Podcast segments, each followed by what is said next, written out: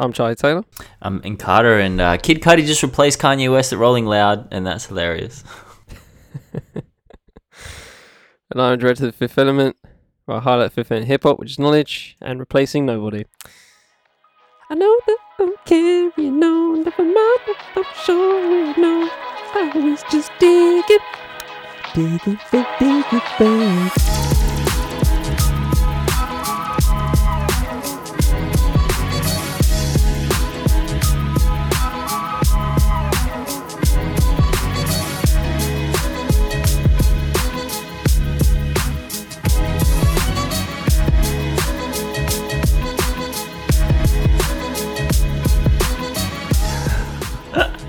That strained falsetto. Strained? Excuse me? We've all tried it. We've all attempted strained? to sing. We've all attempted to sing front in, the car, and it's uh, certainly not my it's not my strong suit. and then you get you I get, you, no, you get Jay Z coming in. We got another one for real. I call you for real because you're the truth.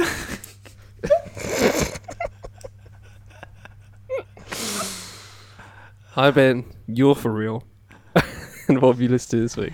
Uh, this week, let's get into it. Um, I haven't even got it up yet. What have I? What am I doing here? What am I? Why am I not concentrating? The Tell you what, episode. man. God. Tell you what, Lizzo Lizzo dropped an album and uh, it's called Special. Yeah. And it's a fucking masterpiece, genuinely. Like I uh, I think it's brilliant. You know, Lizzo's heartfelt and self-aware lyrical content. It just conjures up wave after wave of powerful emotion. Um, I wrote a whole bunch here, but I'm not even gonna read what I wrote. I just got like super inspired. I listened to it on Friday from the heart. afternoon. As soon as it dropped, uh, I put it on, and I'm like, when I first heard it, I said, "This is a real bop. This is a genuine bop." And I thought that we were just going to get this kind of '80s pastiche throwback kind of thing. Um, you know, everybody's gay, for example, has this montage of iconic '80s sounds. Uh, you know, one minute I thought I was listening to Michael Jackson, the next I thought it was Eurythmics, the next I was thinking maybe Rick Astley would pop up, or Soft Cell, or Depeche Mode. Um, you know, I was I was really thought that Nile Rodgers would be all over this. He's not, but he is. Like he's not in the writing credits, but his sound and that sound that he created is is just like layered all over this record. And you know, a lot of pop artists are going back to the '80s right now and kind of bringing it up and revitalizing it. But it's not actually that easy to do. You know, uh, I think The Weeknd did it incredibly well. But Post Malone tried to do it and he could not pull it off. You need to be an incredibly strong vocalist to pull it off. You really do. Because people think that the 80s, uh, I don't know what they think of the 80s. I don't know if they think it was just bubblegum, bubblegum pop or if they thought it was, you know, not particularly adept singers and artists. But bro, that's not the case at all. Like these artists were incredible in the 80s and Lizzo is fucking skating on this production. She sounds genuinely like a 34-year-old as well because she's running through a range of emotions, but she's not just pulling them off and then kind of returning to the dance floor in the hopes that the music will heal her. Like there's not a lot of Instagram level insight into this. It's a lot deeper than that. She's talking a lot about self-acceptance, a lot about like struggles in relationships and uh, finding someone who loves you that you love them back, but then navigating all the toxic parts of the relationship, navigating all of the different time bombs that exist in all of us from, you know, traumas that we've experienced in our past. And especially when you're in a relationship with someone else and that close to someone and you really want to spend your life with that person, you have to navigate that shit. And a lot of music, a lot of pop music is just like, oh, if you're not serving me, then get out of my life. Or if you don't love me the way I am right now, then get out of my life. And there is a section on one of the songs where Lizzo talks about that. Uh, but it was actually, it was, it's called If You Love Me. And she says, if you love me, you love all of me and none of me at all. And it sounds like that kind of Instagram level, you know, that you- you've just gone through a breakup and someone's left you because they said that you've done something to them or you've hurt them. And you're like, no, if you don't love all of me, then you can't love me at all. Like, it's just that, like, non accountability, just taking no accountability for your own actions.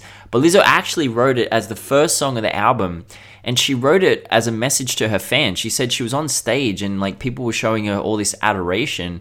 And her whole point with that was like, show me adoration for sure, but show everyone else who looks like me adoration, whether they're as famous as Lizzo or not. And, you know, the whole point was if you're a bigger person, you're just being ostracized and, uh, you know, criticized. And that's like, that's a running theme throughout this record, how Lizzo like she likes herself and she loves herself, but how she reconciles this with the fact that people are dragging her for her weight. People are critical of people her size, especially online. And so she's constantly being bombarded with all this negativity and this this anger and this vitriol. How does she still love herself within that? You know, how does she turn away from that, especially if those are the people that she's trying to capture to have any kind of career? And you know, that's just one aspect, man. This is a brilliant fucking album. It is such a good album. It's it's a bop on one level. You can put it on and just dance away, but uh, it's gonna make you feel a lot and it's gonna make you think a lot. It's a triple threat. This album It's just brilliant. So shout out to Lizzo on that. Great fucking album. Uh, Steve Lacy, Gemini Rights. Uh, Steve Lacy ironically, unironically, maybe list Thundercat and the Neptunes as his biggest influence. I was listening to the album. I'm like, this sounds like an, an album. Like, not like he didn't, you know, write off their notes. He didn't sit behind them in the test and copy their entire paper. But there's definitely some sounds in here, and it's a bit of an odd listen because. Uh, he definitely goes in a bunch of directions on this project. You know, Mercury has this kind of folky feel, uh, like an early American guitar music. Um, Buttons is like straight up a slow groove, like something Pink Floyd might have placed on a 1970s acid trip album. Uh, Amber has those stratospheric choir vocals. I actually hear a lot of Igor on this record, but the problem with that is Igor was perfect, right? Igor was, it genuinely was. It was perfectly sequenced. Uh, it was perfect. Everything was perfect. You couldn't. There was nothing out of place. But this album is the exact opposite. That it's a mess by design. And um, yeah, it was a tough listen for me. I, I didn't really enjoy that. Lloyd Banks' Course of the Inevitable 2. Uh, there's only one skippable on here, which is I thought was Fell in Love, which was definitely a throwaway. Although his flow on that was really good, and it was nice to hear a bit of a change up in the production.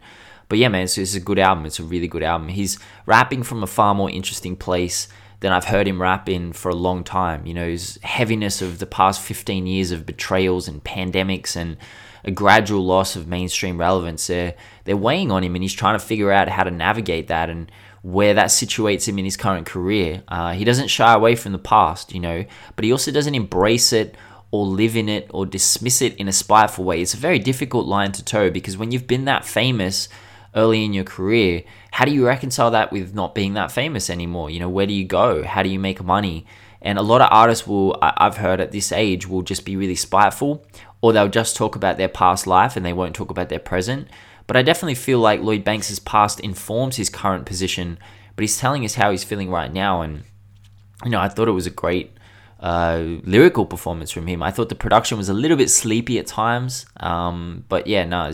again, these are just nitpicking. It's it's a really good record, and uh, Rowdy Rebel, Rebel versus Rowdy it's kind of interesting to see Bobby Shmurda and Rebel, Rowdy Rebel go in different directions since they've come out. Uh, Bobby Shmurda's not got a lot of trust capital right now. People are saying that he's fallen off, but Rowdy Rebel has ascended. You know, both in standing amongst fans, but also in his quality too.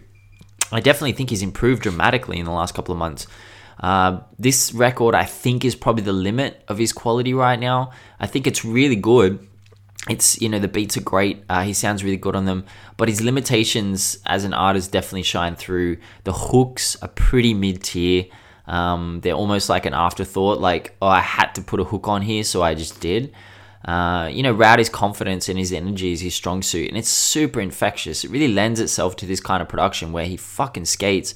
Dreezy came in uh, popped up on Maynard streets. That was a great track as well um, but yeah, man, it's it's a really good listen. So if you haven't listened to that, then uh, I recommend checking it out. So that was me, Charlie. What about yourself? Yeah, just one note before I begin. Uh, Nile Rodgers and Chic, uh, top five, just hour, ninety minutes of live music. Like I, I can't, I can't imagine like a better just set. Like this is crazy. Legendary. Um, I remember their Glastonbury performance. Uh, was it? Was it Glastonbury? Maybe Glastonbury. But yeah, it was. It was just an hour of just glorious, glorious glorious tunes. Uh, yeah, start off with a DJ Premier. Oh uh, yeah, Hip Hop 50, Volume One. Uh, Joey Badass, Remy Ma, Rapsody. To be fair, Mars. having Rapsody and Remy Ma on a track was not fair to Remy Ma. Like, uh, Rapsody and Remy Ma not in the same stratosphere when it comes to that. I thought her verse was pretty weak. Yeah, um, Run the Jewels, Slick Rick, Lil Wayne as well. Um, and yeah, I think everyone gets the job done. I feel. Um, you can say that about Remy Ma as well. Um, some people have said Lil Wayne's was a bit mid. I thought it was fine. I, I don't and I, I don't listen to Lil Wayne that much, but apparently it was a bit mid. So It I'll take you guys' word for it. It Like, it didn't kill the project for me, so that was kind of the only outlier for me. I was like, is the Wayne verse fine? Can I actually listen and listen to it?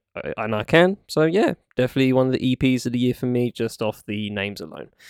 Uh, Shay Noir, uh, Poetic Sounds live, the EP, um, and just uh makes me want to hear her live because um yeah, she has a great, it's great instrumentation behind her. She sounds real forceful as she always does on the mic, and uh, yeah, just got that got that depth to it as well. Um, just um, that sometimes doesn't translate uh, when you spin it live. But um, yeah, man, I feel like a lot of people should, you know, just do a live tape and just see how it goes. I'd love people to experiment with that some uh, uh, sometimes. I wish people did it more often.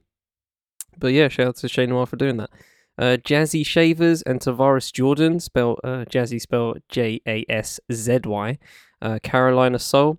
Um, f- one of those random follows I just did uh, for Shavers and uh, comes through comes through the little.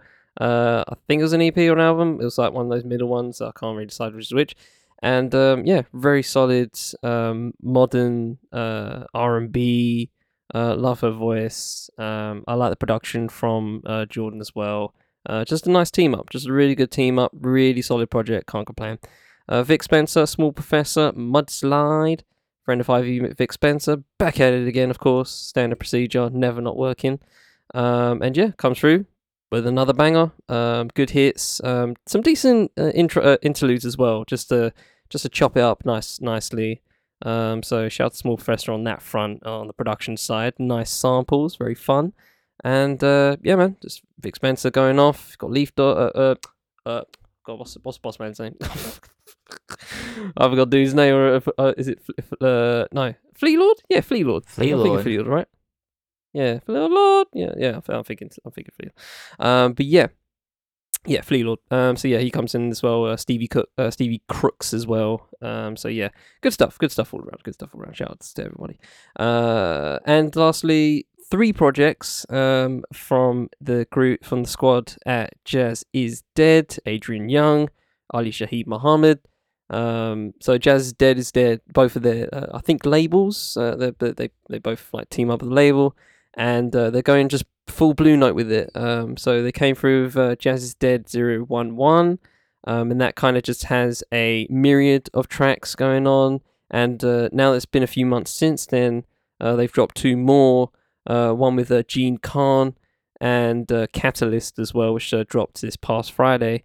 And well, they're all great. They're all great examples of jazz um, in all of its um, wonders. Jean Carne, uh, great first line of her bio, by the way. It's like five, uh, five octave vocalist. I'm just like, okay, show us what you got then, fucking hell. And uh, yeah, she's, I mean, she's uh, getting on a bit, but damn, like she, she's got some vocals, man. Like some real, real nice vocals all over the place. Um, out of the, out of the three, that's probably my favorite so far. Um, I do like Katalyst as a, you know, they're young and up and coming. Uh, it, I, I think I might be wrong, uh, but yeah, uh, it's a, it's a group basically, and uh, they come through with some nice stuff. Um, and yeah, just shout out to Adrian Younge and Ali Shaheed Muhammad, man, just like putting on jazz artists and uh, you know giving them the space to put out these these decent works. Um, they got on on uh, on one uh, on zero eleven. Uh, they got uh, stuff from uh, like the likes of Tony Allen, R.I.P. Tony Allen as well. Um, and uh, what else they got? Uh, Harry, Henry Franklin, uh, da, da, da, Wendell Harrison, The Midnight Hour. So yeah, I'm I'm sure there's going to be more um, throughout the year and uh, throughout the next well, however long they want to go do it for. Uh, but yeah, shout out to Jazz is Dead um, for the whole, for the whole set. Um, so looking forward to some, look forward to more on that front. And as I said, we shall hop into our retrospective uh, topic for this episode. Retrospective on the one, the only Neptunes. We presented the Neptunes, and um, yeah, uh, Chad Hugo, Pharrell, you know the deal. Uh, Virginia based, uh, with, with Virginia um, born and, bred, and uh, I'm, s- I'm sure they're not based there anymore. Uh, well, for at least Pharrell isn't. And uh, yeah, you know, legends of the game. Peak peak 2000s music, for better or worse, of course. And uh, next week, uh, to spoil it, we're going to do NERD as well. So um, it's going to be a nice twofer uh, for you guys on this front if you are into the Neptune sound, which um, I feel like we all were at some point. Mm. so, uh, Ben, where do you want to begin? Yeah, man. Like I think maybe more so than anyone else, the Neptunes defined the sound of mainstream hip hop for a solid decade. You know, late '90s to the, to the late 2000s, and you know, I think you could put them at the pinnacle of production. You know, their sound was so powerful it touched everyone from Britney Spears to Pusha T in the same year. Like that's wild. Mm. And this developed over years and years of hard work and helped see the fruition of the Neptune's master plan, which was to influence and to teach. Now, during uh, Pharrell's Drink Champs episode, which was very interesting, uh, there was some low moments in that, but um, it's a long one. It's three hours, and uh, I really would um, appreciate some editing from Drink Champs, but they don't seem capable of that. But um, look, Pharrell spoke of his desire to bring knowledge to promising producers, more so than getting in the ring and annihilating them in a versus. Uh, this collaborative spirit and desire to progress the sound, rather than just post up wild numbers, has meant that their music and legacy has endured well past their contemporaries. Pharrell actually said in that Drink Champs interview that Timbaland is a much better producer than him. And like if we're talking about like in terms of technical ability, maybe I you know I wouldn't disagree. Maybe uh, I would say that maybe Scott Storch is a better producer too, and maybe Kanye, and maybe Bink.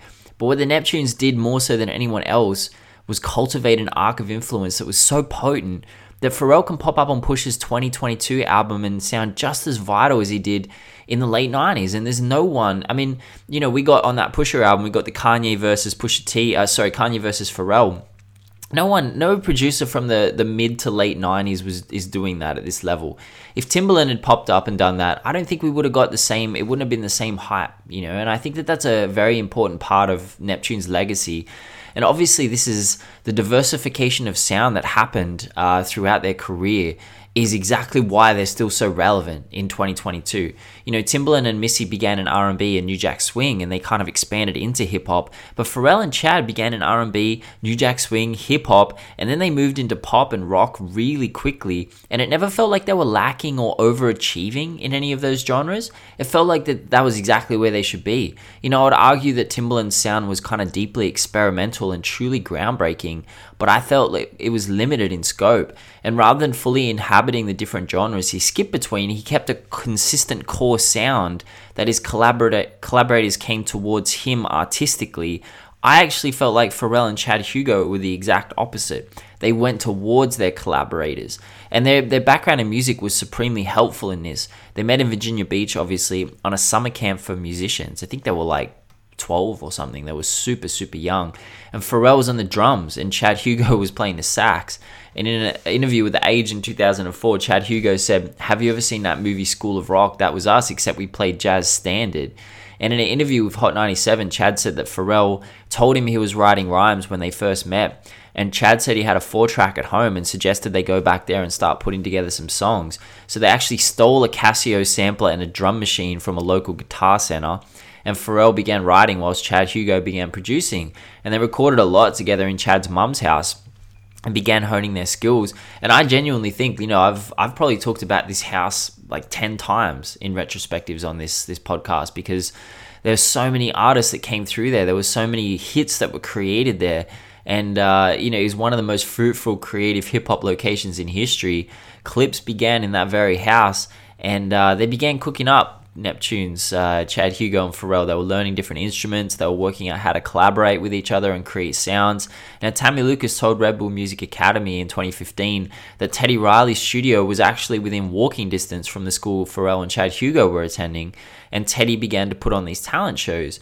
Now, Teddy is super pivotal in this story. If you remember from our Clipse episode, uh, Teddy had moved to Virginia from Harlem in order to build a studio and create a production dynasty in a new part of America. That was the explicit reason why he did that. He said he spent six months building his studio, telling Red Bull Academy, I want to have my own empire.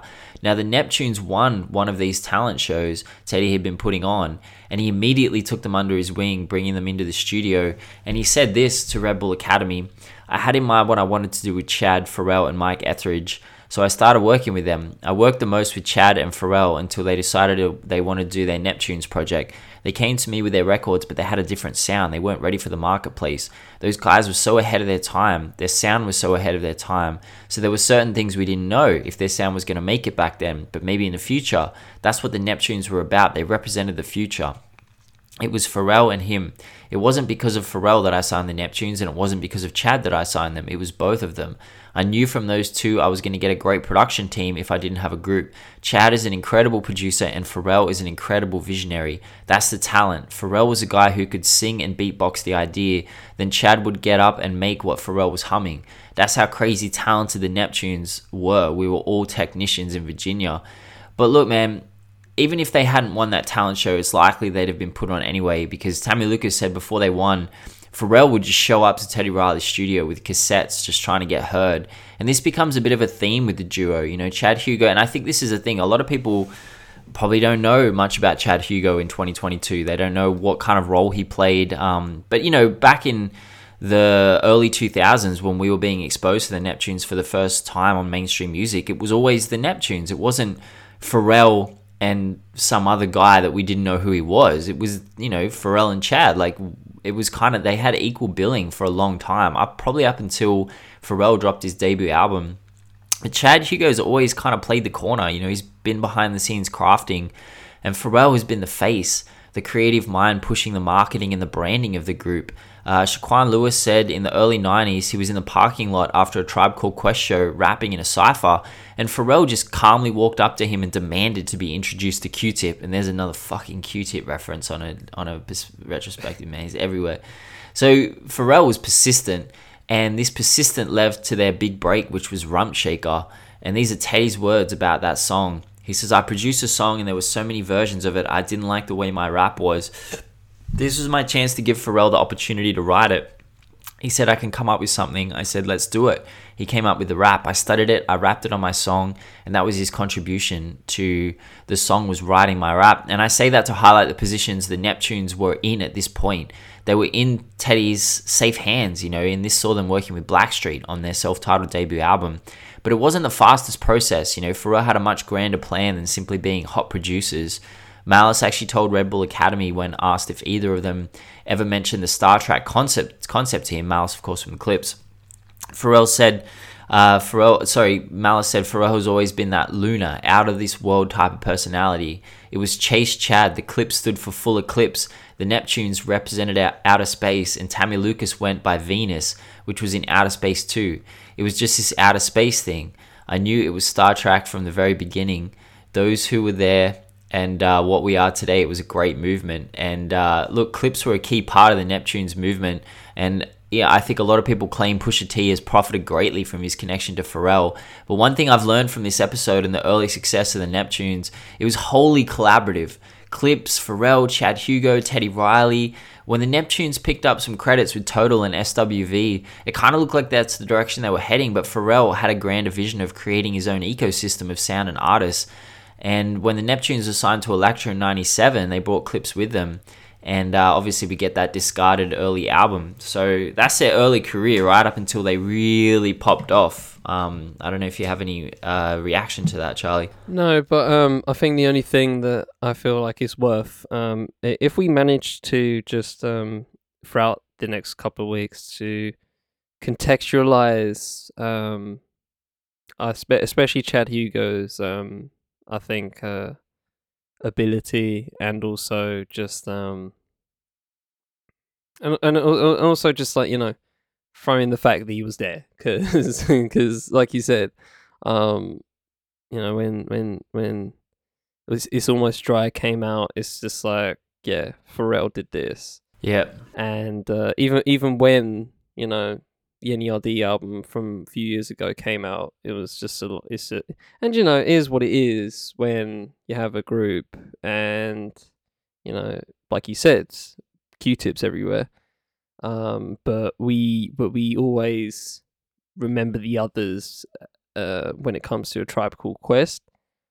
So, I f- but I feel like people don't do the same for the Neptunes, and I have no idea why.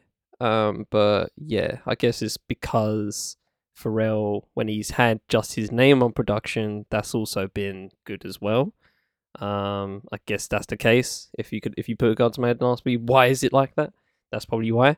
Um, but yeah, I hope um just uh that we can uh you know give uh give equal credit um if if if deserving. Well, I think there's two reasons for that. Uh, I think firstly because you know obviously producers aren't listed on the track listing; they're not features, and so Pharrell often would do the hook himself. You know, he would often spit a verse, Yep. and so it would be so and so featuring Pharrell, and the Neptunes would be Yeah, buried. seems more involved. Yeah, the Neptunes would be buried in the credits somewhere. Uh, and I think the other side of it is, uh, you know, they're a rock band. Any idea a rock band? Like, rock bands are, like, notorious for the lead singer, regardless of how much work the lead singer does, just being the face of the band. And, you know, I've obviously listened to a lot of rock music where the lead singer was not the creative force behind the band, but the only one that most people knew and Pharrell was the one doing the vocals. You know, Pharrell was the one at the forefront, and because he was popping up on so many tracks as a feature in the 2000s, everyone immediately said, "Oh, that's Pharrell's band." You know, that's who. You know, so I think that it's and the, and the thing with Chad Hugo, and we'll get into it, is he doesn't seem to have minded too much at all. But um, yeah, I'll jump Yeah. back into this story because 1998 was kind of when everything changed for them. Uh, looking at me with Mason Diddy, people don't talk about that much. They talk about Super Thug with Nori a lot, which is obviously one of the greatest hip hop songs ever created and opened up a brand new lane for the Neptunes. But looking at me with Mason Diddy went, I think it went number eight on the Hot 100, which is crazy. And Chad Hugo told an interviewer back in the early 2000s that they were actually trying to create a new type of hip hop, one that was mixed with rock. He said he didn't know how to play the guitar, so they actually used a clavichord sound for the track which is totally wild. He said a clavichord sounded kind of like a guitar, so that's why he used it. Imagine not knowing how to play the guitar, so you play the clavichord instead. like, that's wild. So they use this to springboard themselves onto albums by Kelis, Jay Z, ODB, and transition more concretely into hip hop. And Pharrell was still avoiding the microphone at this point. Uh, but it wasn't like he hadn't recorded his vocals before. I've probably spoken about this group before, but back in 1991, Pharrell, Timbaland, Magoo, and Larry Live formed a group called SBI, called Surrounded by Idiots, and Pharrell was actually known as Magnum. And uh, yeah, no, on that on one of the tracks off that that demo, he actually shouted out Chad Hugo and called him Chad the Creator. And even before that, Pharrell was in a group named Dead Poets Society, so he was no stranger to the microphone. He just the opportunities weren't presenting themselves. But the song that kind of pushed the Neptunes further than maybe anything they had done before or since even was "I Just Want to Love You" by Jay Z. So Jay Z was working on his 2000 compilation album, The Dynasty, and the album was done. You know, the first single was chosen to be "Parking Lot Pimpin'." And Lenny S said they had hundreds of cars in a parking lot in California ready to be shot for the video. Uh, two days before the video is due to be shot, Lenny said that they were in the studio of Pharrell and he just created the most phenomenal track. Uh, he lays this incredible hook, and Lenny called Jay Z and Jay Z's A&R hip hop. Jay Z listened to it for 12 minutes, laid the verses off the top of his head, and called the entire Def Jam team and changed the first single just 48 hours before the, the shoot. And that was kind of where it exploded for the Neptunes. Number 11 on the Hot 100. But I think often when you are also part of the rise of another legendary artist, like I think it happened with Kanye a lot. Like I, I genuinely think that's why Kanye was propelled to the status because like three times or two times before he even released an album, he produced Jay Z's highest charting single. And so for the Neptunes to push Jay Z to that level, that also meant that Jay Z pushed the Neptunes to that level. And you know it's it's incredible, and and a, a huge part of it was that the Neptunes produced that beat. You know, it wasn't they weren't beat makers.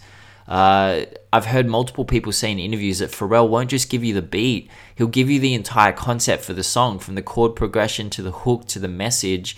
You know, during Jay Z's classic uh, t- t- 2004 documentary "Fade to Black," we actually see Pharrell in the music, uh, sorry, in the studio producing Allure for the Black album, and he comes in and he's got the entire concept ready, he's got the story ready. That's how he was producing in the early 2000s. And during the Drink Champs interview, Pharrell spoke at length about reading people and understanding what moves people, what draws them in, and what entertains them. And he did this conversation with Rick Rubin, which is typically Rick Rubin, man. Is and Pharrell's on that level too. Like when I was watching him on Drink Champs, he's a very spiritual individual, and getting him in the same room as Rick Rubin is wild. But he said that his inspirations come from emotions and feelings he gets when he hears music. He attaches feelings to sound and then constructs songs around that. So transitioning into laying his own vocals kind of catapulted him and the Neptunes into the stratosphere. You know, this was a time when producers were becoming rock stars in their own right, like Timbaland, Swizz Beatz, Scott Storch. It was almost like people saw S- Swizzy. But see, that's the thing, man. Like Scott Storch's probably the only one that wasn't spitting bars. I mean, Swizzy wasn't spitting bars, but he was certainly like he was all over those records. You know, How dare you? he was everywhere. How dare you? It was like Swizzy always got spot. yeah, I mean, it's, it's, he's a precursor for DJ Khaled, to be to be 100 percent honest. But like, I think that I think people saw Diddy doing it, and then they thought I could do that way better than Diddy. Like, I could do it heaps better. no, I'm serious, but am I wrong? That's the coldest shit. That uh, you you've come at me for like hating on Swizz hey man, you come with that. depends on That how is you, the that is the coldest shit ever said on this. Oh my god. depends on how you That feel is about. it. such a bullet to the brain. Am I Oh wrong in that though? Doesn't matter, bro. That's cold as shit. Oh, I didn't even think of that. That's hard. wow. Oh my god. So we get Call we we get we get Star Trak in 2001, um, founded by the Neptunes and Rob Walker, and it began as a division of Interscope and a subsidiary of Universal. Arista was also involved, and we know from the Clipse episode that things were super messy at the start, especially trying to bring Clipse into the fold. Uh, they signed Kelis and Clipse, and they started building a dynasty. And you know, over the next few years, uh, they're producing for Britney, Jadakiss, Kelis, Babyface, Diddy, Busta Rhymes, Fab, Usher, 702, and NSYNC, Nelly, Beyonce, LL Cool J, Justin Timberlake, Snoop Dogg, Toni Braxton, Common, Jay Z, Lenny Kravitz, Gwen Stefani, Ludacris. In 2004, they became the first hip hop producers ever to win Producer of the Year at the Grammys. From 1998 to 2010, they produced 16 Hot 100 top 10s. Four of those went number one. And then we get the clones in 2000, 2003, was it? Yeah, I think so. Yeah. Oh gosh. Yeah, it's most this is probably this is probably the biggest encapsulation Oh, yeah. of just 2000s music. I feel I feel like this is just a flashpoint somehow um in 2000s music cuz it, it it's it's truly a time capsule I think. I, I, it's truly a time capsule. Like if you ask me what's the definition of just 2000s music? Is this because it doesn't let's get past let's just get past it right? F- front in is a classic right? It's just it's Classic. just it's just a classic. It's funny it's uh you know it's flexy it's a bit it's it's not aged the greatest but it's still just a bop. Like the beat itself just carries carries the whole thing right? And you also got um uh, what's the other one? Hot Damn, right? Yeah. Don't mind that one as well. That's that's a banger. That's a Banger. banger, right? Banger. Um, but getting past all that, then we get into the true, the true essence of 2000s music in the US. It's just so, ah, it's great. Light your ass on fire with Busta Rhymes and Pharrell. Move girl like your ass on fire. Like your ass on fire. It's just great. Just a just a and then Busta Rhymes with Bust it, baby. I, I know you probably really need a tablecloth to cover your ass. Is- Digging in your pocket while you're rubbing your ass. Shit so big, just put the club in your ass. Prep the H2 pocket rhyme. what fucking imagery. Absolutely amazing. It's very, it's very visceral, isn't it? That is fucking outstanding. That is gr- oh gosh, even better. It, it just gets better. It just it literally gets better. I mean, this ain't this line ain't better.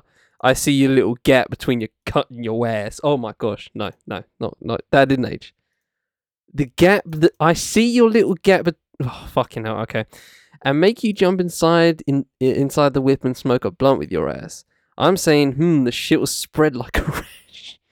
The way that uh, they ass wiggles. See, I got the shit on the smash. I like the L, smell a whiff on the hash, and bag all the bitches. Now you see me zipping a flash. Per- just great, absolutely outstanding. just, just, and that's just the first proper track. That's a mission. That song. Then you got, then you got Blaze of Glory. Blaze of Glory. Pusha T coming in. Just uh, straight up, yeah, just coming up, right, starting it. Fuck your crews and who you're choosing. Critics and news and all their reviews. The watch Jeweled and the VVS jewels with different hues of rogues and blues. banging, right? But just and then you, I believe I believer is that how you say it? yeah, I believe. I yep. think so. Yeah, and then Man and then Malice coming back, and then you all and it's all wrapped in this Pharrell. It's me, it's me or you or them or us, regardless of what them things gone bust, ashes to ashes, dust to dust.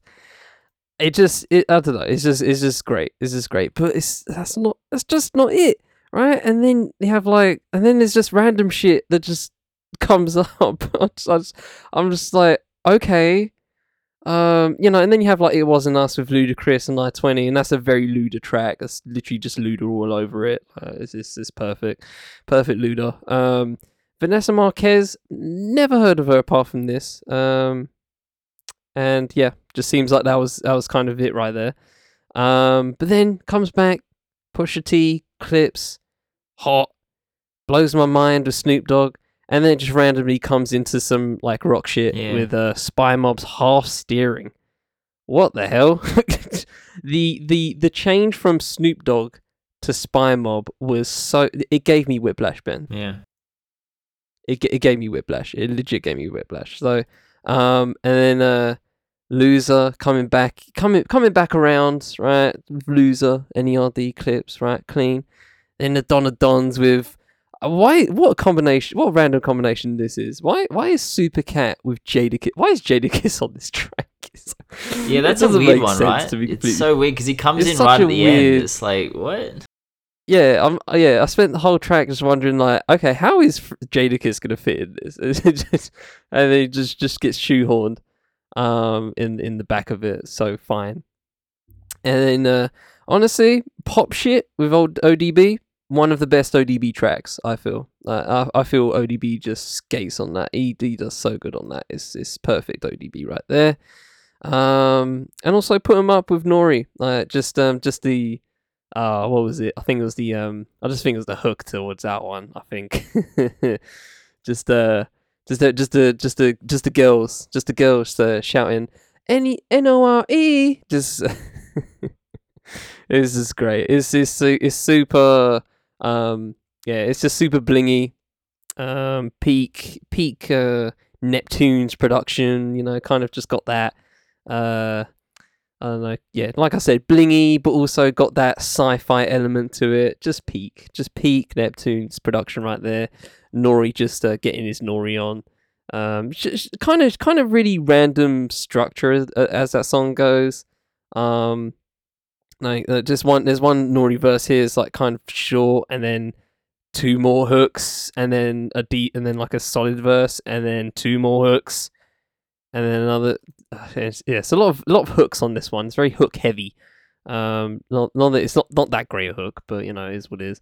But yeah, man, it's uh, it's it's like I said, just a just peak, peak two thousands hip hop in a nutshell. Um, and that just uh, that's a that's a testament, I think, to um the Neptunes as a production collective because I think you tweeted it. I think you sent a tweet earlier in the week saying like the way you jump the way you jump back in time listening to the Neptunes, something like that. I'm paraphrasing, but um yeah, I, I, I saw that tweet and I was just like yeah, I can see that. I can I can see that being the case. And it is, bro. It is. It's just a literal time capsule. It's like when I don't know if I've never had a time capsule. I've never participated in that kind of thing. Um, I kind of, I guess, I kind of do it now with my photography. I guess, I guess that's some sort of time capsule for me personally. but and I guess my IG, if you want to use, that's, that's the nearest I've got. But it is like that in some ways when you, when you're like me and you have like a thousand photos on IG and you just do a bit of scrolling. Oh my gosh you just you just it just comes all flooding back. It just comes flooding back. And that's exactly what this is. You open the time capsule boof memories memories come through. The amount of times i heard fronting um, just on tv or in the whip uh, with my pops on the way to him like playing squash or whatever. That's just it man. That's just it. That's p2000s 2003 just um, you know, the world was a better place uh, back then. You know what I mean? Uh, I mean, it wasn't. It never is. But Well, you know, what I mean, it's just, uh, it's just now. yeah, it's just a relic. It's a relic in the best way possible. I'm starting. If I ever, if I do that documentary, bro, if I do that documentary on the 2000s being fucking weird, I'm starting here. I'm starting. I'm starting with clothes. Yeah, it's a fair start. I actually, I said in the tweet, I think I could just feel my acne re-emerging from my face. yeah, perfect. Look, man, this, you know, this was the next step in creating a dynasty. Uh, DJ compilations were obviously super relevant at the time. Clue tapes, Funk Flex, DJ Envy. Uh, Neptune's played curator on this Envy, project, and Chad said they spent three months crafting the beats, and then they began reaching out to artists to get them on the tracks. Chad Hugo said.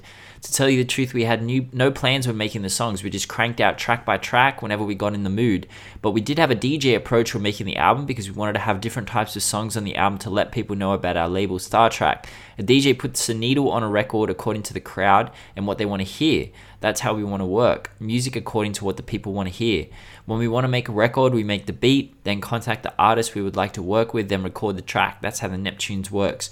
So Pharrell has said in interviews that Clones was their desire to spa- expand their influence, and it's uh, wildly up and down on this project. Wildly up. You know, I actually thought that the first of that Busta's track, apart from the lyrical content, which is it's it's something to endure rather than enjoy. Like you were kind of on the edge of your seat. Like, what's he gonna say next? What the what? Wild, bro. The imagery Wild is shit. is is visceral. Like, and you know, It's outstanding. it's it's wild. I got Jay Z on front, and obviously, great eight bars. Hot damn was a great song. Um, you know, uh, look, I think that the first half of the record, the first five tracks are decent. Then we get the rock, Spymob in the high speed scene. So Spymob are an alt rock band from Minnesota, and they played instruments on a lot of NERD's debut album, uh, In Search of. And they were signed to Star Trak, and they Oh, released really? their own album, sitting around keeping score. And that was the end of their mainstream relevance. Uh, they began working as session musicians. They released an independent album in 2014, and the high speed scene were also signed to Star Trak and released their label album, the the self titled, in 2004. Again, that did not take off, so neither of those bands really went anywhere. Um, 250k first week this album sold went number one on the billboard 200 thanks largely to hop damn and uh, frontin which blew up as lead singles reviews were semi decent um, but look man there's a classic documentary that went along with the album uh, the eight planet short film and there's a section where chad hugo says and this is what, what was I found interesting about this. They really talked about their creative process. He said if he comes up with the beat, the next minute the hook, the next minute the video, all in 10 minutes. And he's talking about Pharrell and how quickly Pharrell works. And Pharrell said that on the Drink Champs episode that he worked with Chad Hugo because he was wholly unafraid. Oh no, it might not have been that. It might have actually been in the the um, Eight Planet short film. And the Eight Planet short film. Yeah, it's the Eight Planet and it's a short film. Okay, I'm, I've written it down and then I'm reading it. Eight Planet short film. I, I'm like, that doesn't make sense.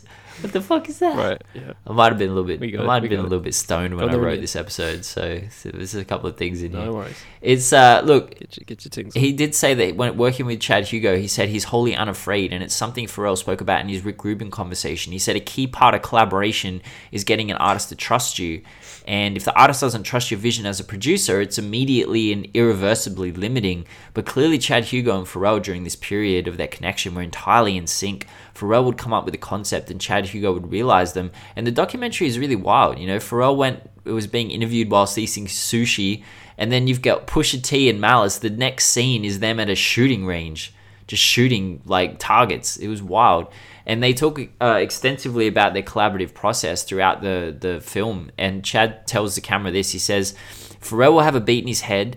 A sequence or an idea. He may have some drums laid down. They may sound shitty as hell, but it will be a good groove. He will have as much as he can lay down beat wise, rhythmically keys. Then I will hear it and try and lace it. I consider myself like a band. I fill in when I I fill it in where I can. Make it sound good. Sometimes the song is already done, maybe just a beat. It doesn't need anything. I might take stuff out or add effects, make it sound interesting. Every sound is associated with the feeling. If a snare is banging, it's going to hit you. It's going to make your neck snap.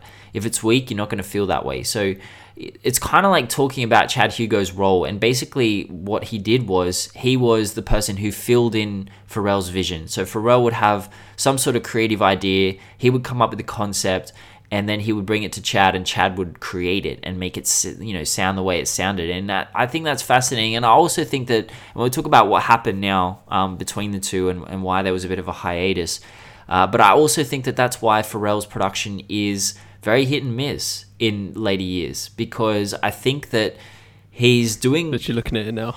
he's doing a lot of it by himself, right? And I think um, yep. Without Chad Hugo to, to to lace it, as he says, you know, sometimes Pharrell, as he said in this, as he said in this very quote, he said sometimes Pharrell's got everything. Sometimes he's got the drums, he's got the the keys rhythmically, it sounds great, but sometimes it sounds shit. He even says it. it sometimes it sounds terrible, and I have to fix it.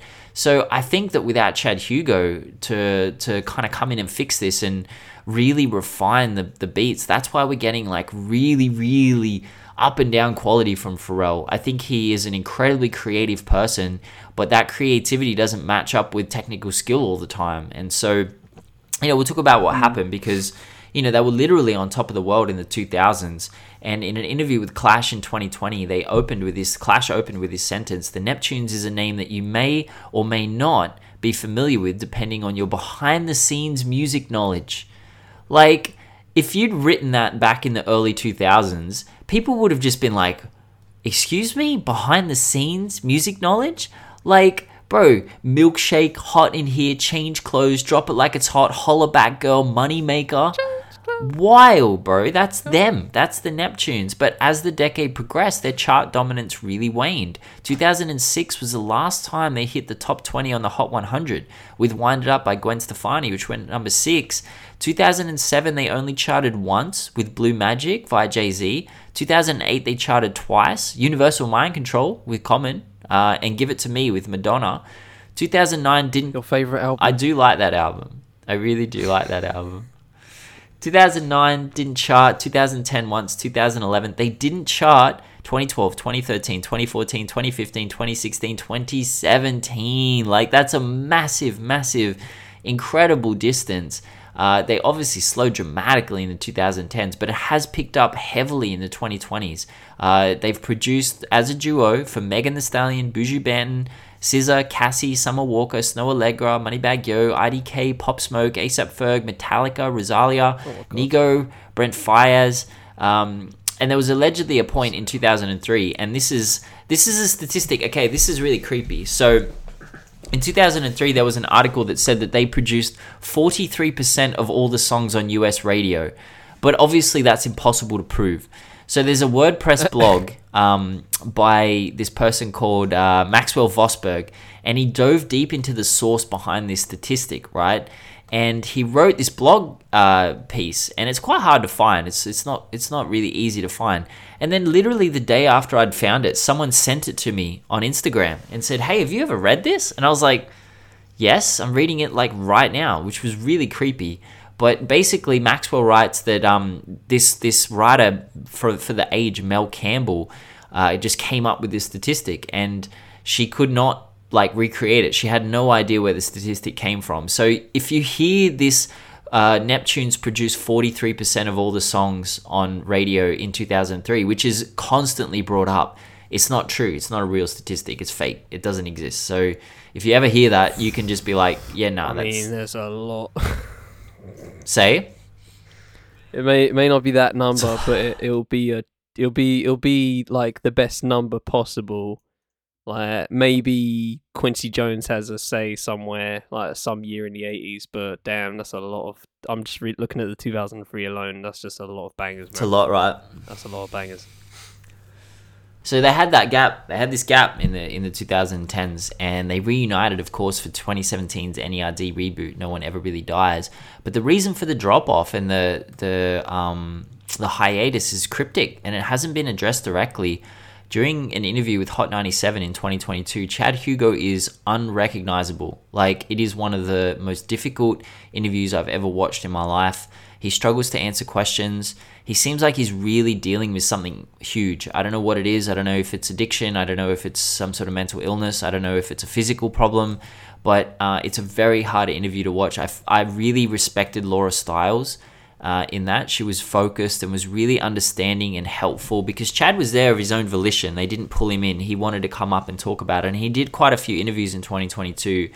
Um, but Rosenberg was fucking woeful. He was horrible. Like he was just completely he was forceful and Chad's inability to answer some of his questions just seemed to confuse him deeply, like on an existential level. It was like I asked you a question, you didn't answer it. What do I do now? I'll ask you 20, 20 more questions immediately and like he was super forceful. It was a really tough interview, mainly because of Rosenberg. I thought Laura Stylez was brilliant.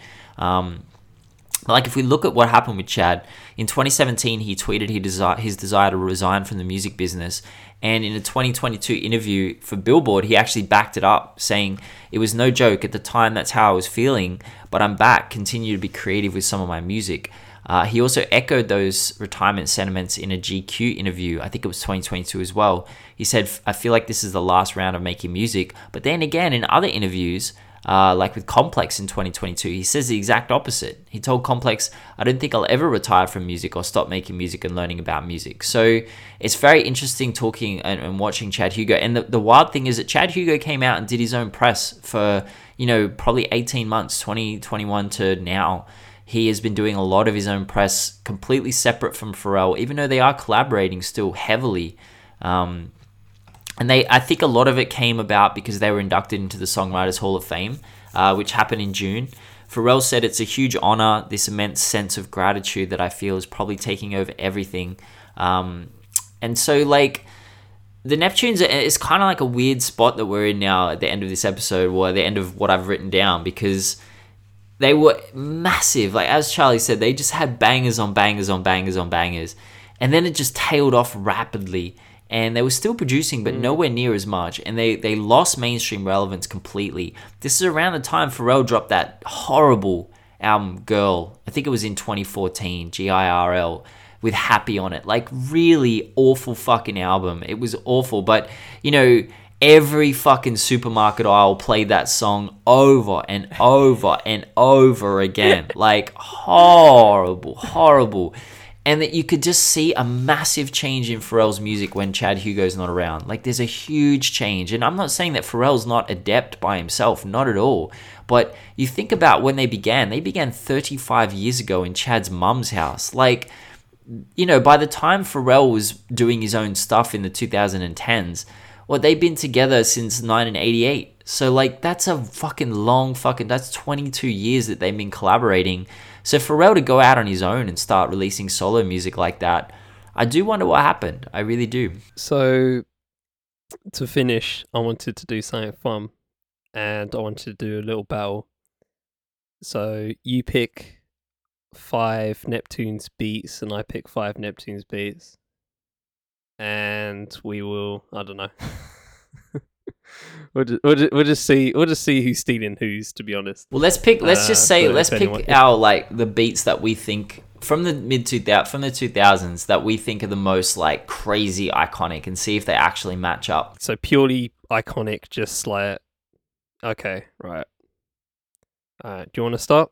I'm gonna start with i'm a slave for you by britney spears because when that beat came out, it was 01, right? Britney Spears had just first pick. Britney Spears had just done like "Oops, I Did It Again," you know, and this song. I mean, she was young. She was probably only 20, 21, and she was already being like over sexualized because of the whole Oops, I Did It Again, the schoolgirl routine, all this stuff. And then I'm a Slave for You came out, and it is fucking, it's a dirty beat. It is such a dirty beat. And I actually think it really paved the way. And I'm, I'm sure Christina Aguilera's Dirty came out after this.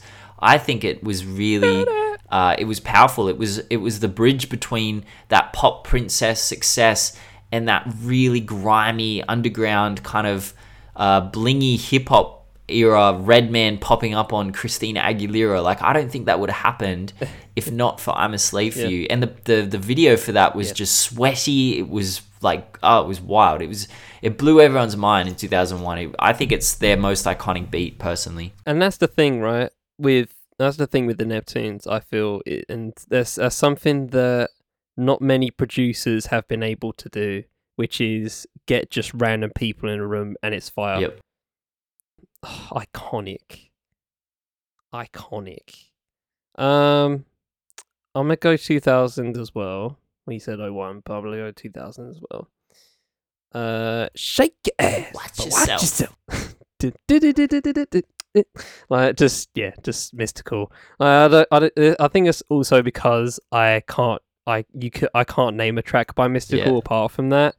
Um, and that's probably on me, but that's just yeah, that that shit I remember listening to that track at like I don't know, like under ten years old, and just bop into that. It's hilarious to me thinking about that. just from just from a purely uh uh uh reminiscing sta- standpoint, it's hilarious to me. Yeah, Mystikal had a run, eh? He had like a very, very short run. It was like two songs. And then classic, man. It's just so loud. I'm going to go with uh, Pass the Courvoisier because that was Oh, thank fuck. it was Busta Rhymes, Diddy, and Pharrell, and it went number eleven on the Hot 100. And I remember it was off Genesis. I remember that um, there was this. Yep. They they used to have in in Australia. They used to have like radio stations would have these street teams who would drive around, and then they'd park at a random location and then tell you where it was, and you'd go there, and they'd give you free shit. They give you food or they give you CD singles. So one of the first CD singles Nice. I ever owned was Pass the Courvoisier on uh, like there was like four tracks on it. and I got it for free, and I remember listening to it. What was this? 02? So I would have been like 13, Yeah. 14, and I was just like, "What? This is fire! This is wild!" So yeah, that that was just, and it's a great beat. It really is a great beat, uh, and it it really helped to move Busta Rhymes out of the break your neck into the you know Big Bang Theory. Like we wouldn't have gotten that kind of Busta Rhymes if we didn't get tracks like Pass the Courvoisier. It was a really important bridge for him. Yeah, and uh, shout out to Courvoisier as a drink, solid drink. Never Uh, had it, to be my, one of my faves. Always, always, always reliable. Always reliable drink uh, to to get on. Um, I mean, shit, you left hot in here. Yeah, I was gonna I'm say.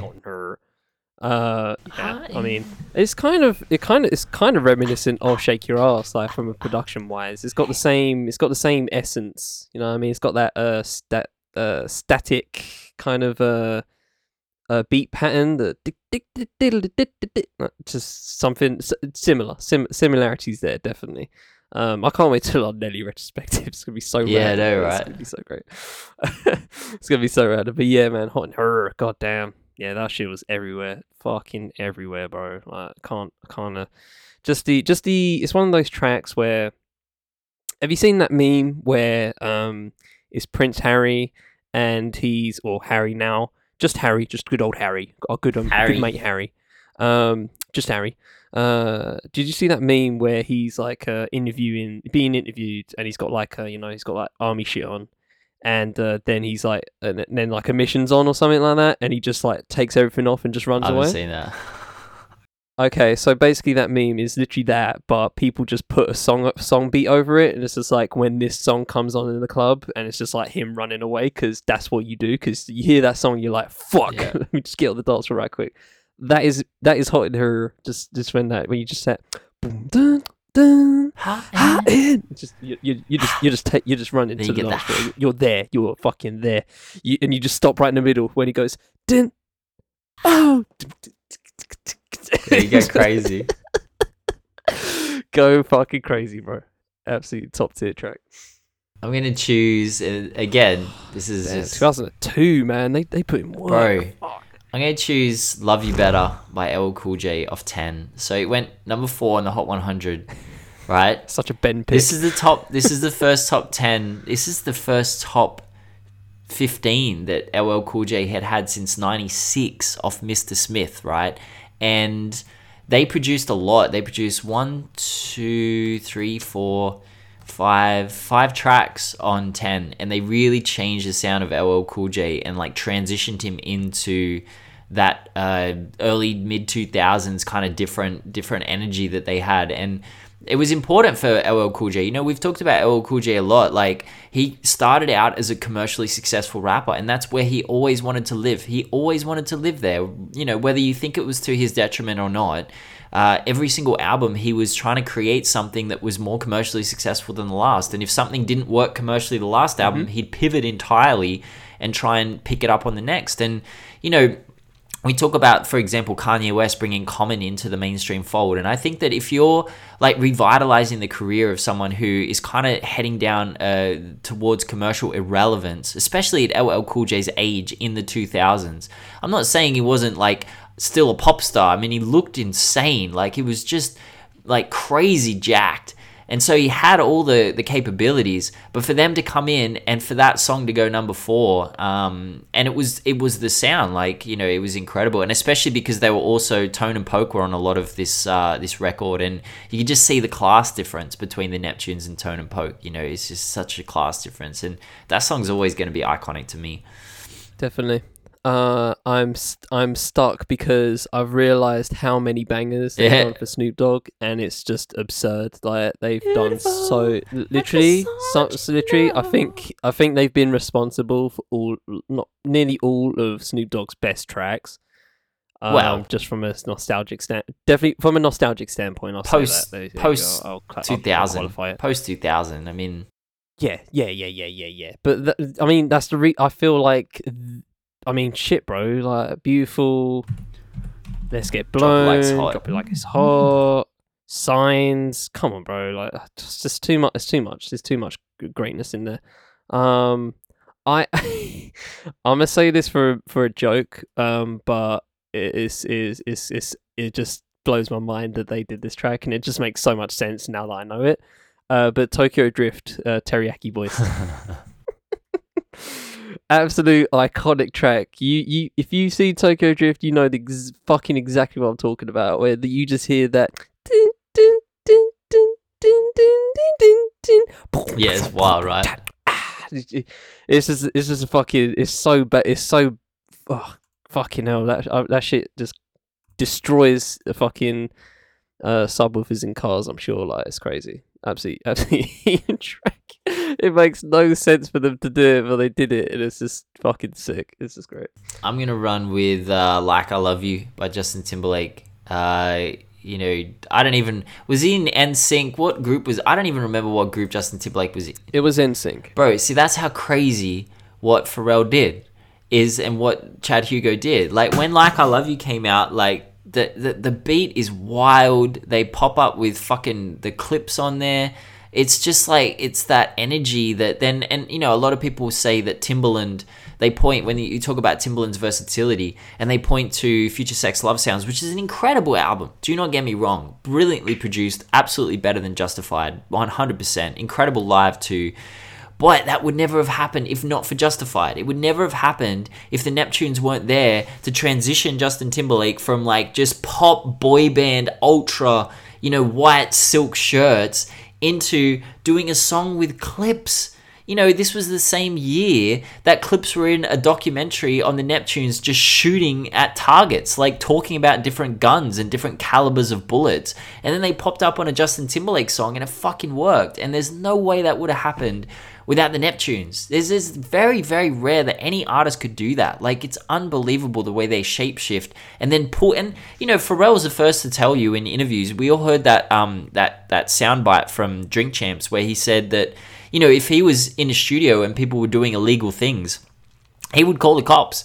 He'd be like, "I'm a civilian. I don't I don't want to go to jail. I can't go to jail." He's like, "I've never been about that life. That's nothing to do with me. I'm not a thug. I'm not a gangster. I might associate with them and I might be around them, but it's not who I am." But yet they were so pivotal in like bringing that gangster credibility to artists like Justin Timberlake in the early 2000s. You're sitting there laughing at me right now, like Justin Timberlake had gangster credibility. He didn't, but like he was. For, there's no way you could get someone like Justin Timberlake and Pusha T on the same song without bringing that transformation in. And, and Neptunes were the only artists I genuinely think who could do that. It's unbelievable.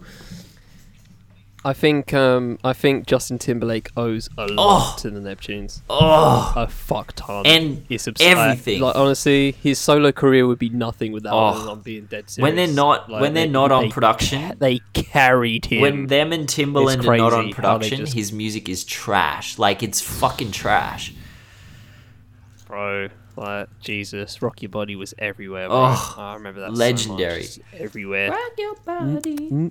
Yeah, it gets the beatboxing out. Mm, mm. Fucking bro, if you got Justin Timberlake beatboxing on a song, and it works. No one could have done that. Oh, Like it, it has it all. Uh, no, no, no, Senorita Yeah, as well. That those two tracks just have it all. feel Like, you. like that one has like uh, Rocky Body has the the beatboxing.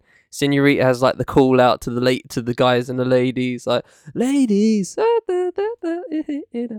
It's great, but um, I think my last one, I have to pick a Snoop Dogg one, and I'm gonna go. I'm gonna go a little bit left field. I'm I'm not gonna do Signs or drop it like it's hot. I'm gonna say Vato. Oh, I think that track, Oh. from a production standpoint, just bangs, Oh. bangs. It comes, in, it comes in with this fade as well at the start. It goes like that, just fucking goes, bro. And um, yeah, just the track itself is heat. Like you know, obviously the. Uh, the Vato, Vato. fucking B-Real, man. B-Real is just perfect on that track. Like, this is the You perfect feature for that I kind of track. Snoop Dogg just comes in, he's he's he's G'ing it up, like it's just great. Shout out the blue carpet treatment, just a G fucking. It is. but yeah, man, I, I I love that I love that track to death. I, I i spin that occasionally, just at least like a few times a year now and again. Just I'm on, I just get on like a 2000 Snoop Dogg like fucking hype. Whenever I listen to a new a new Snoop Dogg album, I'm just like, let me let me spin some of the classics, and Vato's literally just like the first one I pick most of the time, just just for the beat alone. It's crazy. It got him back in that doggy style era, man. Like that was uh he, that was Snoop Dogg, you know, just at his most. No, I think it was different, bro. It was different. It was it was an evolution, and and he and they they helped that definitely. But it was just like it was just a different flavor. It wasn't full on gangster rap. It was still that, but you know, it had you know the pimping element and stuff like that. Um, but yeah, man, and let's get blown. It's just a that's sexy as shit. Not gonna lie.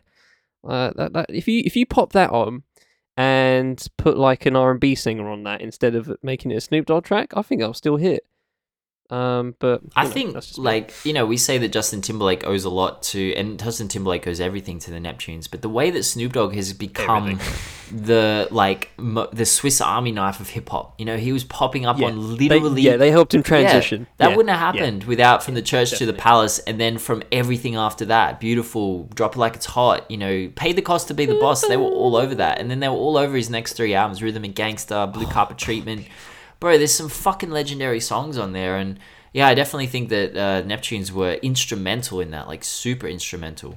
People, I just want you to know you're my favorite. Pharrell didn't even like that song, man. Alright. Pharrell was just like he said this in Drink Champs. He's, Did he not? He said he thought well. his singing was trash. He didn't he didn't get the vision. He's just like I don't think that's gonna hit, and it fucking hit, man. It's fine. He's fine. He, he did fine on it. He, did, he didn't kill it. So yes, it's great. And and and it lets the beat ride at the end. It's just nice. Just it's great. Love that track. Absolutely perfect track. All right, we shall leave it there. Um, n- any RD, oh, he said nerd. Any RD next week. Uh, gonna get into that and uh, you can't be me. I'm a rock star. Can't can't wait to shout that out um as well. Um, but yeah, we're shopping to a height note. Uh, Ben, uh, as we talk, um, uh, it's going to be 40 degrees here Yeah, for the first time in U- in UK history. Can I have some tips? look, we we thought it was hilarious because you're gonna like call it a natural disaster. Yeah, or- bro. It's like the it's people talking about like the end of the world. Some people, and then some other people. Shout out to GB News for fuck's sake. Get on. A, they got on a meteorologist to talk about how serious it can be, and they're just going, "But we like hot weather. Like, why are you being so pessimistic?" I'm like, "Bruv, go sit out in forty degree weather. Go. I don't even know what to do with myself, bro. I'm literally gonna lock myself in this room, and just like keep an eye on my dog. That's literally all I'm gonna do, bro. Um, Yeah. I'm back. I don't. I can't even. I don't even want to test it. I don't even want to test it. I don't know what's gonna happen. I Nah, d- I don't know if like a load of dumbasses are gonna go out to the beach and kill themselves. I don't know what's gonna happen. I, I can't. I can't call it. one of the one of the funniest things that used to happen when I was playing cricket a lot was that we would have a lot of English people come over and play for us from from county competitions. And without a doubt, the first game they always fucked up. They'd play, they wouldn't wear enough sunscreen. They'd like play in you know 30 to 40 degree heat all day. Then they go and drink 10 schooners with us after the game, and then they'd be fucked for the next week because like anything over 40 degrees is fucked. Like, from any perspective, anyone's perspective anywhere in the world, you just have to limit being outside. Like, it's gonna feel oppressive. It's gonna feel like you're walking into like a wall of gravity. Like, walking is gonna be hard, breathing is gonna be hard. I'm serious when I say this. Like, it's It's really Yeah. it's intense. It's, there's no doubt about it. Anything over anyone in Australia who tells you that 40 degree heat's nothing and that they handle it fine is like straight up lying to you. When it's 40 degrees in Australia, it's kind of like when it's pissing down snow and it's minus 20 degrees in England. Like no one's going outside frolicking and enjoying themselves. like you're inside. And so and and like uh, animals is is key. Like make sure your animals have a shitload of water, keep them in the coolers, keep them in a room where it's not carpeted if you can, if there's tiles on the floor so they can lie on the floor cuz carpet will like make the heat way more intense. An open room, like if it's closed, like if there's a lot of stuff in a room, it's also way hotter. Um, yeah, my my bunny died Oh. like two years ago, I think it was, in the heat or last last year, 2021, because it was just so hot, and she just couldn't. She, she was old. She was in a she was nine years old, which is like super old for a rabbit. Um, but yeah, she couldn't she couldn't handle the heat, the poor girl, and um, it's it's yeah, it's it's rough, man. It's it's gonna be tough. Don't don't if anyone like makes fun of you for thinking that 40 degrees is fucked, they're they're fucked. Like 40 Yeah. degrees is not cool. Yeah, no, I, I, I'm just like cautious about it because my dog's an idiot, so I don't want him to do dumb shit while I'm like waking up and I just see him dead on the floor, and I'm just Yeah. like, "Oh, fuck's sake. So, uh, the only uh, the carpet is a good shout. I didn't think of that. Um, we have an awning uh like outside because we've we've take I don't know if we took the curtains down. Like the the main the main like just problem I guess in the house at the moment for me is just like the fact we don't have curtains for like a just uh going out to the garden. Um, we do usually, but we took them down because it's the summer. Um, but uh, yeah, we also have like an awning that like comes out. like, So I just my mum says gonna just she's gonna pop that on, but sometimes it just goes back in after a certain amount of time. So uh, yeah, gonna, I don't know how that's gonna how that's gonna work, but yeah, I guess I'll stick the dog in the bathroom because that's like literally the only. It's literally the only tiled. Everywhere else is just like just carpet. That's a good shot. I didn't think of that. Yeah, because like a but dog's yeah, gonna like I thi- it should be a fun. dog's gonna like any any animal will just like lay flat on whatever ground they can because they're so hot. And if the carpet, Yeah, he, li- he lies in the kitchen. Yeah, he lies in the kitchen sometimes. That's like the closest we got, apart from the bathroom. But yeah, man, it's uh, it's it's weird. It's weird. I'll just it's just come about. Like, it's just and it's gonna be just for the next two days, and just not like it's just a weird. I don't know how how it's just gonna be forty eight hours long and just that. Apparently, it's forty five in Portugal at one point last week. Um. So yeah, big up climate change, guys. Fucking yeah, the hottest I've ever seen was I think four. We got to forty six or forty seven one day a couple of years ago, and that was um, that was Mm. bananas, man. But again, like once you're over forty, it's kind of just fucked either way. Like. I don't know. Climate change is ridiculous. It's um, it's confronting. It's very. I don't even know how to get my head around it. It's very scary. Yeah, no, yeah, no way to get around it, but um, yeah. Apparently, apparently, more of them, more of them are happening, but less people are dying. Um, I read an article about that yesterday. Um, not yesterday, last week for what's good, but um, they kind of accounted. It was kind of American centric, and so the answer, the reason why was just because they have money to put research in for shit. so, so yeah, that is what it is. But uh, you know, there's always something, there's always something going on somewhere. I think they had like a fucking uh, flooding in like Bangladesh, um, like a week or so ago. I heard about that. So it's it's all it's all happening. It's always ha- it's always happening. And uh, just the fact, just I, I don't know if people over here are being flippant about it. I know I just I just saw that one clip, but um, yeah, I'm I'm gonna be very intrigued as to how people respond to this and uh, if anybody's prepared for it all. Because I mean, shit, the amount of times we shoot we shot ourselves and shot, shot ourselves in the foot in the past ten years is just absurd. So, what's a what's what's what's a few thousand people dying because they're idiots? You know what I mean? So, is what it is. Think of it as a like like to think of it as natural selection sometimes. You know what I mean? It's just like, well, shit, told you not to. So, Yeah, I think it's it's so fascinating that we're moving away from like you know putting that caution hot on coffee cups or like you know putting up guard railings at fucking cliff faces because people were so silly that they just wander off the edge to now just saying yeah well yeah, man. whatevs bro if you don't want to wear a Well- mask you don't want to get vaccinated you're gonna die of covid whatevs man just just go for it It's- Sure, yeah, sure, a bro. whole new- sure, bro. whole new landscape. well, No, no gates, no gates. Just let them go. Let them go. Let them, let them, let them fulfill their purpose. Anyway, we shall leave it there. That's gonna we'll get we'll get morbid. Don't want to talk about Eminem. No. No, no, no, No. no, no, No, no, no. Okay, good. uh, leave it there for the Fifth Element Podcast Network. This has been Digging Digits. Hope you enjoyed this episode. I've been trying to tell you Fifth Element. I've been Carter Hip Hop Numbers. NERD next week. Be sure to join us for that, of course. Hope you all have a good week. We shall always try and do the same. But until the next time, take it easy, ladies and gentlemen. All right, peace.